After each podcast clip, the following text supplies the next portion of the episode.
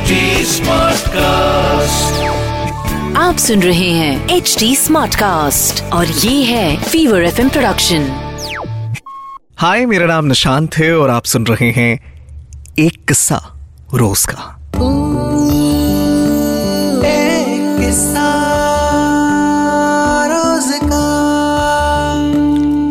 सो आज मुझसे सवाल पूछा है अदनान ने। अदनान लखनऊ में रहते हैं।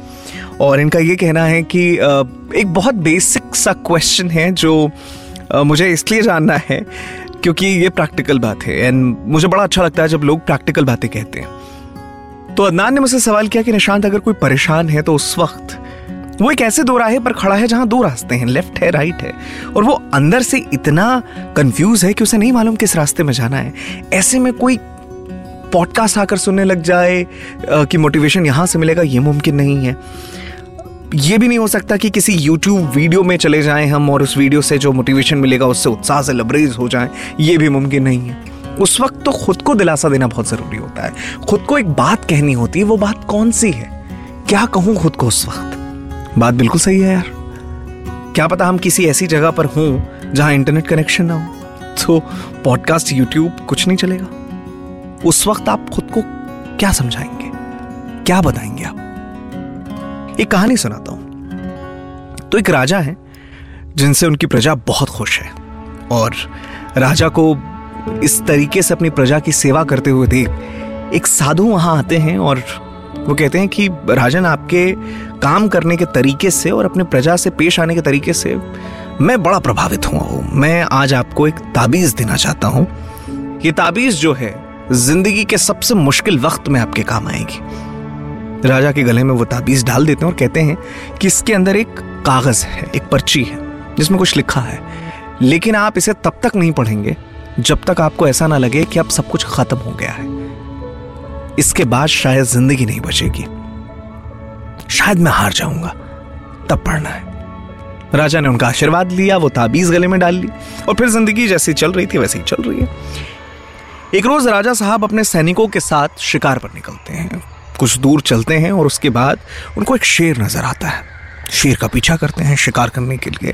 लगातार पीछा करते करते करते करते अचानक शाम हो चुकी है और राजा अपने सैनिकों से भटक गए।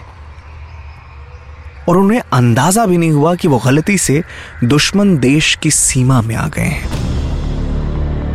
यहाँ आते हुए उस दुश्मन देश के सैनिकों ने राजा को देख लिया और उनके पीछे पड़ गए। राजा आगे दुश्मन सैनिक पीछे और वो चिल्ला रहे हैं कि आज इसे मौत की घाट उतार देंगे। हमारा राजा बहुत खुश होगा। इसकी कटी गर्दन ले जाने पर क्या इनाम मिलेगा?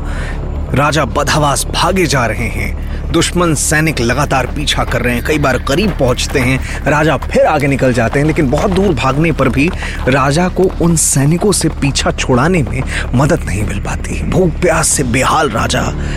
अचानक घने पेड़ों के बीच एक ऐसी जगह पहुँचते हैं जहाँ एक छोटी सी गुफा है। वो तुरंत अपने को और घोड़े को उस गुफा की आड़ में छुपा लेते हैं और सांस रोक कर बैठ जाते हैं। दुश्मन के घोड़ों के पैरों की आवाज़ धीरे धीरे पास आने लगी। दुश्मनों से घिरे हुए अकेले राजा को अपना अंत बिल्कुल करीब नज़र आने लगा। उन्हें लगा कि बस अब कुछ ही क्षणों में दुश्मन उन्हें पकड़कर मौत के घाट उतार देंगे। ज़िंदगी खत्म हो गई। और ये सब सोचते हुए अचानक उनका हाथ अपनी ताबीज पर लगता है और उन्हें साधु की बात याद आती है। वो तुरंत उस ताबीज को खोलते हैं और उसके अंदर पड़ा हुआ वो जो कागज़ पे जो पर्ची है छोटा सा टुकड़ा उसे निकालते हैं। उसमें जो बात लिखी है अदनान, ये सिर्फ़ आपके लिए नहीं इनफैक्ट हम से जितने लोग इस वक्त ये पॉडकास्ट सुन रहे हैं, उन सबके लिए बहुत इंपॉर्टेंट है। उस कागज़, उस पर्ची पर लिखा था, ये वक्त भी कट जाएगा।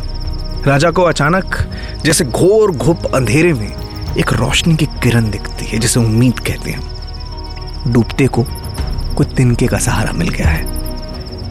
अचानक आत्मा में एक अजीब सी शांति महसूस होती है। उन्हें लगता है कि अगर तो मौत आज लिखी है, मैं बदल नहीं पाऊँगा। ऊपर वाले से लड़ने की औकात नहीं है, पर उससे पहले डर के भी क्या कर लूँगा मैं? तो राजा अब अपनी साँसें रोककर इत्मीनान से बैठ चुके हैं। उस डर को अपने चेहरे से वो तमाम शिकन गायब कर चुके हैं। और थोड़ी देर बाद ये जो आत्मविश्वास है, उसका नतीजा ये होता है कि वो जो घोड़ों के पैरों की आवाज़, जो दुश्मनों की थी, वो पास आते आते दूर जाने लगती है। दुश्मन उन्हें ढूंढ नहीं पाते, वापस लौट जाते हैं।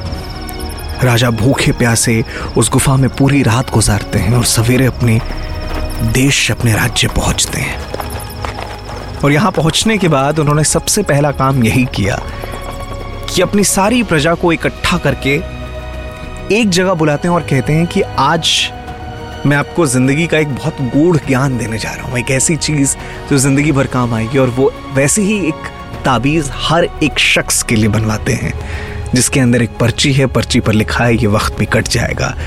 राजा वही बात कहते हैं जो साधु उनसे कहते हैं कि ये बहुत इंपॉर्टेंट है, लेकिन तब तक आप इसे नहीं खोल कर पढ़ सकते जब तक आपको यह एहसास ना हो जाए कि मैं हार जाऊँगा। शायद अब ज़िंदगी खत्म हो जाएगी। अदनान, आपके सवाल का जवाब यहीं पर है। अगर आपके भी कोई सवाल हैं तो आप मुझसे पूछ सकते हैं इंस्टाग्राम के ज़रिए।